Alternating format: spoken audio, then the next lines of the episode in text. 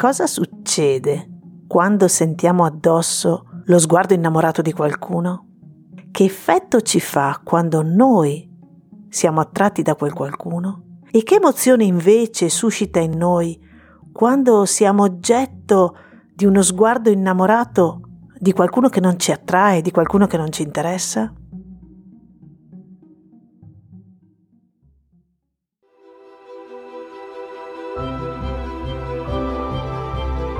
Sono Silvana Poli, docente e narratrice di letteratura italiana e questo è Letteratura Passepartout, il podcast che aprirà per te le porte dove sono custoditi i significati che i grandi hanno nascosto nelle loro opere.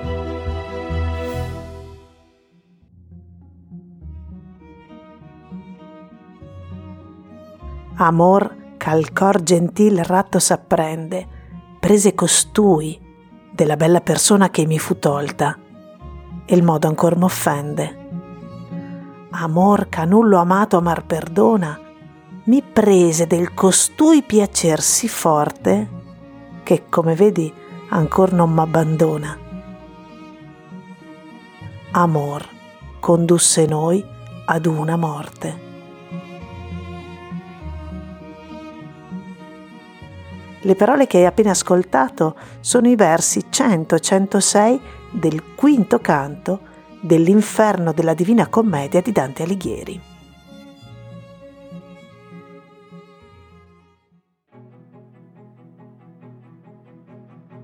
Nella puntata precedente ti ho già parlato di Dante Alighieri, della sua vita, e ho anche accennato al fatto che nel 1301 lui è stato esiliato da Firenze per questioni politiche. Di lui ti ricordo solo che era nato a Firenze nel 1265 da una famiglia della piccola nobiltà guelfa. A nove anni incontra Beatrice, la rivede a 18 e si innamora di lei. Il nome di questa donna è già una profezia.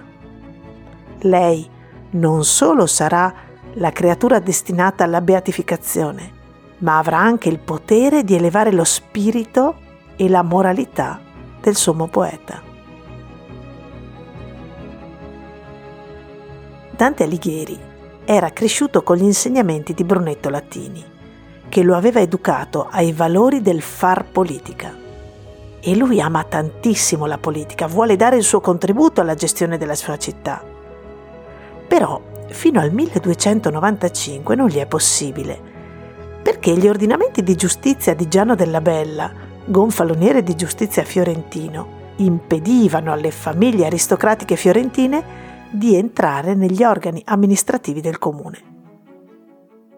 Questa scelta era stata fatta perché i nobili di allora, cavalieri e feudatari con titoli di origine medievale, erano soggetti bellicosi e non portati per loro natura al governo delle cose pubbliche e siccome Dante apparteneva alla piccola nobiltà, non poteva darsi alla politica.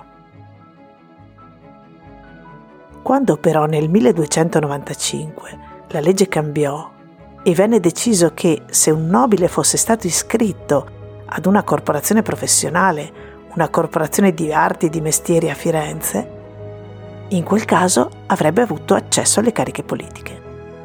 Beh, in quel momento Dante non perse tempo e si iscrisse come poeta alla Corporazione dei Medici e degli Speziali.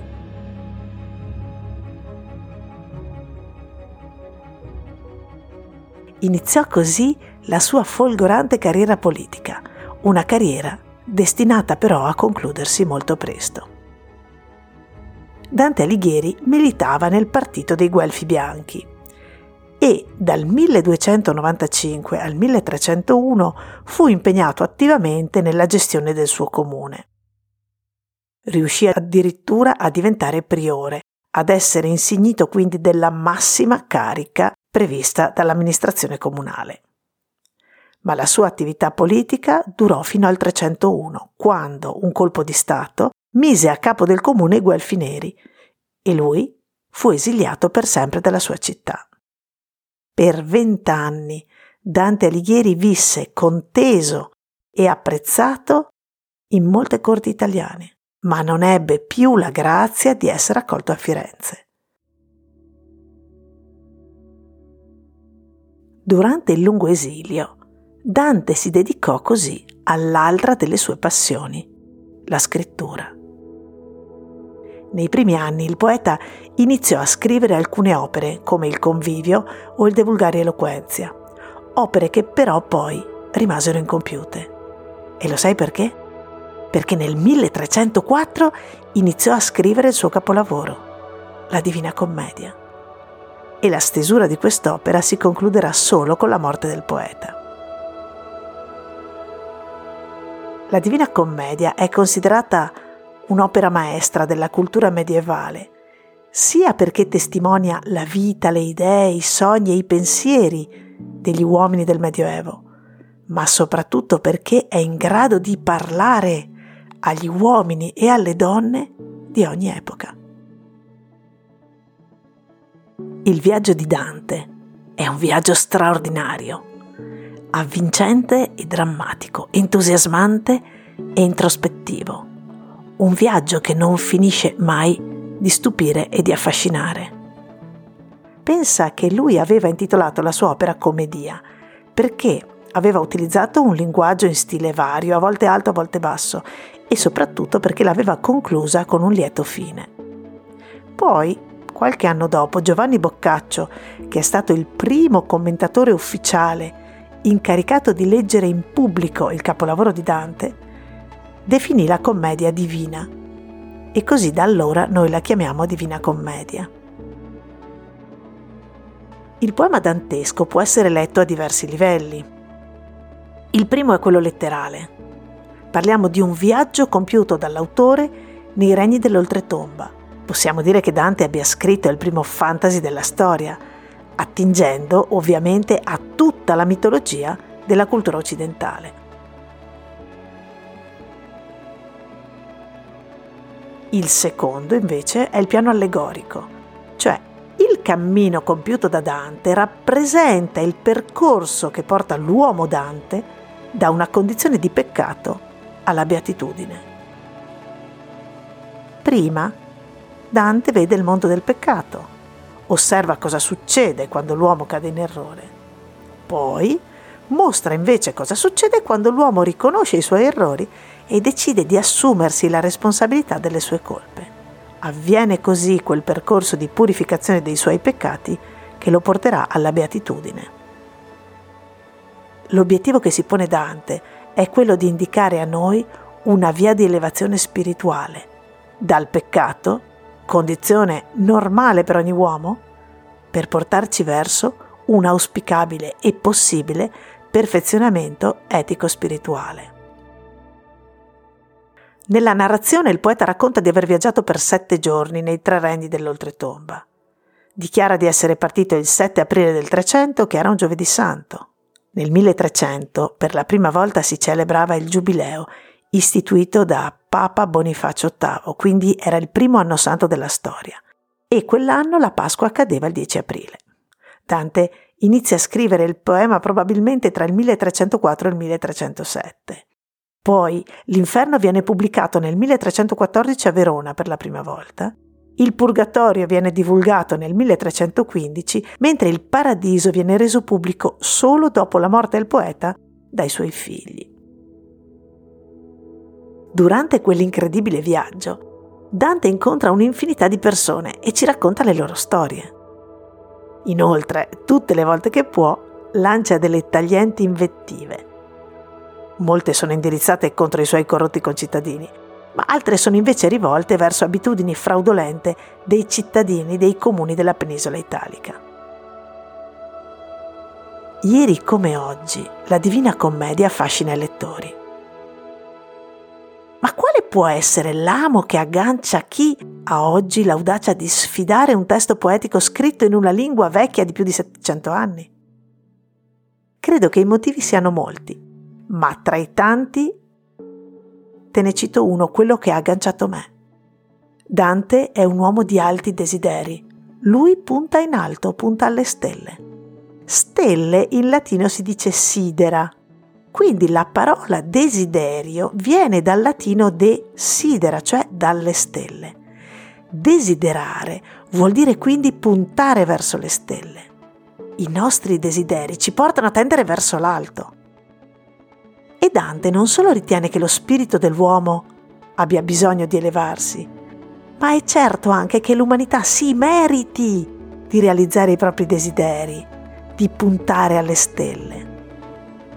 Quindi, mentre ci racconta i suoi desideri, ci sollecita affinché noi non dimentichiamo i nostri. E credo proprio che non sia un caso che lui abbia scelto la parola stelle come ultima parola di ognuna delle tre cantiche. Infatti l'inferno si conclude con E uscimmo a rivedere le stelle. Gli ultimi versi del Purgatorio sono puro e disposto a salire alle stelle, mentre conclude il Paradiso e quindi tutta la sua opera con queste parole che ne costituiscono anche una sintesi straordinaria. Amor che muove il Sol e le altre stelle.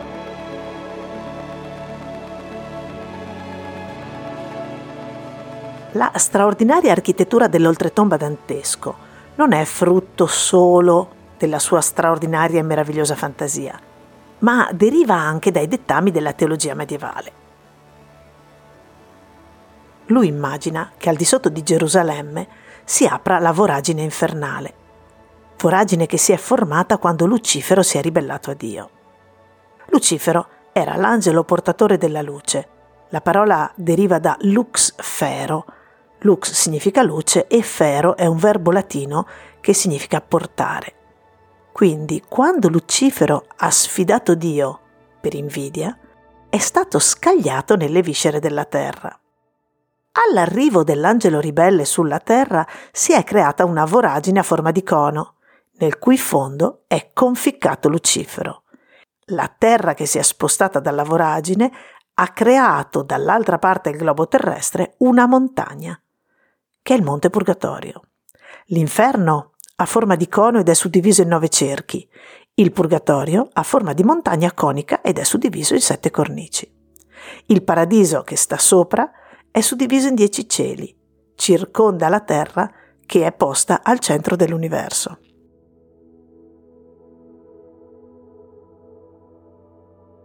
Il viaggio narrato da Dante corrisponde a un articolato itinerario spirituale.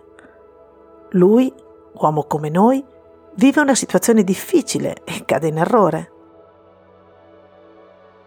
Nel mezzo del cammin di nostra vita mi ritrovai in una selva oscura che la diritta via era smarrita.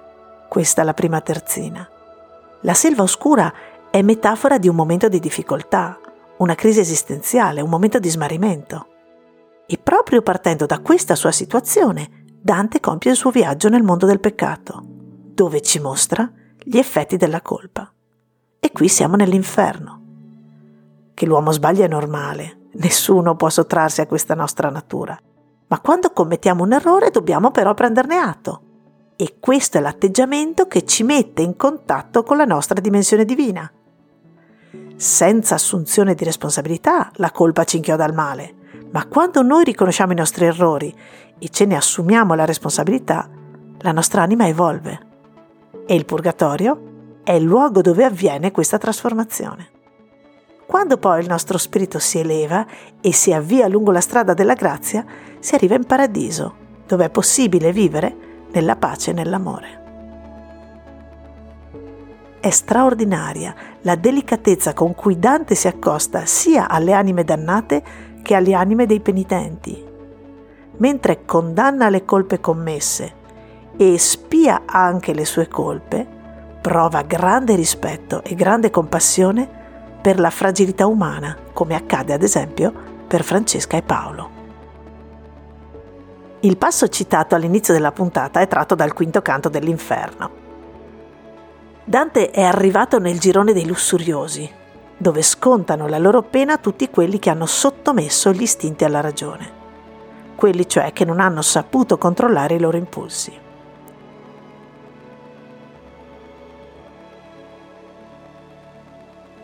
Qui incontriamo diversi personaggi storici e mitologici, di cui Dante ci dice ben poco. Le anime dannate volano in schiere e sono tormentate dalla tempesta infernale.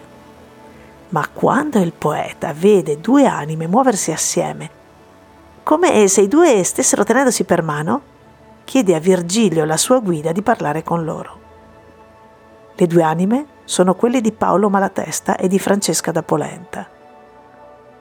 Si tratta di due personaggi molto famosi nel Trecento perché coinvolti in una sanguinosa vicenda che aveva sconcertato i contemporanei di Dante e che era a conoscenza di tutti.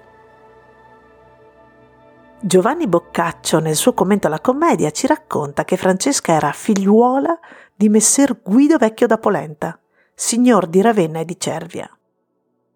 Ci dice che per anni si era combattuta una sanguinosa guerra tra lui, il da Polenta, e i signori Malatesta di Rimini. Quando poi un'abile negoziazione era riuscita a far scendere a patti i due contendenti, si era deciso di sancire tale accordo con un matrimonio. Quindi la figlia di Guido da Polenta sarebbe andata in moglie al figlio del Malatesta. Il figlio destinato a questo matrimonio era Gianciotto, uomo non più giovane, rozzo e sciancato. Di sicuro per la bella Francesca non era un buon contendente. Un amico del padre di Francesca gli fece notare che probabilmente Francesca non avrebbe sposato volentieri un uomo tanto sgraziato. Decisero allora che avrebbero trovato il modo di evitare scenate per non creare nuove tensioni. Naturalmente all'insaputa di Francesca, si stabilì che a Ravenna sarebbe andato il giovane ed elegante Paolo, fratello minore di Gianciotto. Boccaccio definisce così Paolo, bello e piacevole uomo e costumato molto. A Francesca non venne detto nulla e lei fu felice di sposare questo giovane raffinato. Si sposò fiduciosa e partì per Rimini. Ma il giorno successivo alle nozze, lei si svegliò e si trovò nel letto Gianciotto. Solo in quel momento lei quindi scoprì l'inganno. La storia a questo proposito offre diverse versioni, che tutte hanno però la stessa conclusione. I due si innamorarono e coltivarono la loro relazione poi vennero scoperti da Gianciotto, che li uccise barbaramente entrambi. Dante nell'inferno incontra questi due amanti. I due sembrano due colombe legate da un volere comune e chiede di parlare con loro. Francesca e Dante si fermano al richiamo di Dante, prende la parola lei e dopo aver benedetto Dante, che si dimostra interessato alla loro storia, si presenta poi dice le parole che hai sentito ad inizio puntata. Amor, ch'al cor gentil ratto s'apprende, prese costui della bella persona che mi fu tolta, e il modo ancor m'offende. Cioè, l'amore che fa infiammare rapidamente un cuore nobile, fece innamorare Paolo, cioè l'anima che è al mio fianco, che è qui vicino a me, fece innamorare Paolo della bella persona che fu uccisa in un modo così brutale che ancora mi sconvolge amor ch'a nullo amato amar perdona, mi prese del costui piacer sì forte che, come vedi, ancora non m'abbandona. Cioè l'amore che costringe chi è amato a ricambiare l'amore mi fece innamorare così tenacemente della bellezza di quest'uomo che come vedi ancora non mi abbandona, tanto che qui ancora all'inferno siamo per mano. Amor condusse noi ad una morte, cioè quell'amore ci ha portato alla stessa morte, siamo morti insieme nello stesso momento.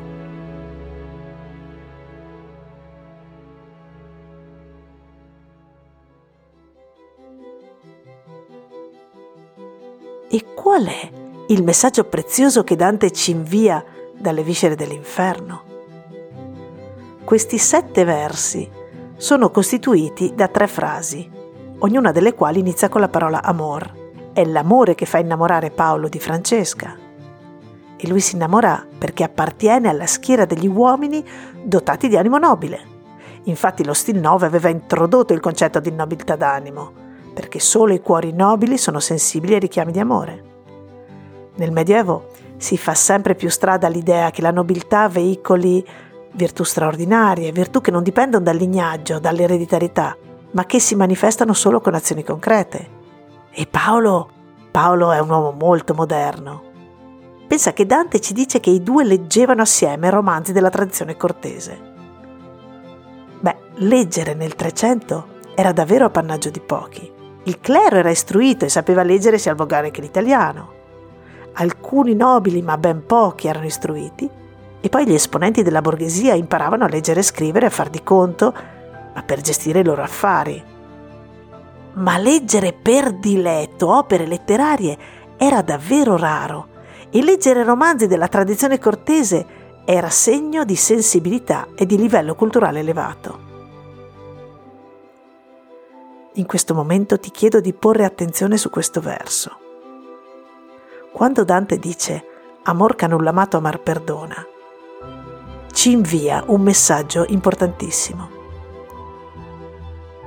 Dante dice che quando noi siamo oggetto dell'amore di qualcuno non possiamo restare indifferenti. E Francesca sente l'amore di Paolo e si sente amata e contraccambia ma Dante dichiara che l'amore non permette l'indifferenza. Pensaci un attimo, è mai successo che tu fossi oggetto dell'amore di qualcuno? Sicuramente se tu corrispondevi a questo sentimento hai provato grande gioia. Ma se ti è invece capitato di essere oggetto dell'amore di qualcuno che non ti interessava, comunque quell'amore non ti ha lasciato indifferente. Magari ti ha dato fastidio, magari ti ha fatto arrabbiare, ma sicuramente in qualche modo lo hai sentito. Non è così? E il messaggio che Dante affida a questi due dannati che sono qui nell'inferno e sono qui per essersi innamorati e per aver amato troppo e per aver tradito è un messaggio universale.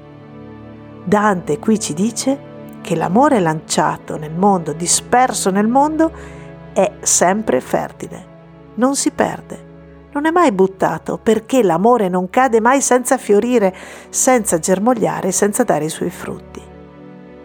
Ecco quindi una delle lezioni che possiamo cogliere da questi versi danteschi. L'amore diffuso nel mondo genera altro amore, genera un'onda d'amore, un'onda preziosa che nutre. E allora mi viene da cogliere questo invito delle parole del sommo poeta. Non dobbiamo avere paura di essere amorevoli nella vita, perché quell'amorevolezza non cadrà in vano. E la cosa interessante è che Dante affida questo messaggio così importante a due anime dannate, due anime che però, pur essendo all'inferno, hanno ottenuto una grazia straordinaria, perché stanno insieme come colombe unite nella pena, ma unite per l'eternità. È come se avessero una deroga alla loro pena in virtù di quell'amore, un amore che continuano a testimoniare.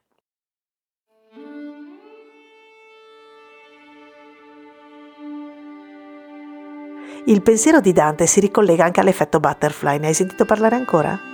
Si tratta di una teoria delineata da Edward Lorenz nel 1262, la cui sintesi è espressa così. Il batter d'ali di una farfalla in Brasile provoca un tornado in Texas. La teoria è molto complessa e non è questo il luogo in cui trattarne. Però a me affascina molto pensare che siamo tutti collegati tra noi e che ogni azione che io faccio ha ripercussioni lontane. Ripercussioni che io non posso vedere ma che accadono. Quanto ti piacerebbe pensare che le tue azioni possano portare benefici a livello planetario? È un'illusione? Un miraggio? Beh, può essere. Però, come dice quell'antico proverbio, nessuna carovana ha mai raggiunto il suo miraggio, ma solo i miraggi hanno messo in moto le carovane.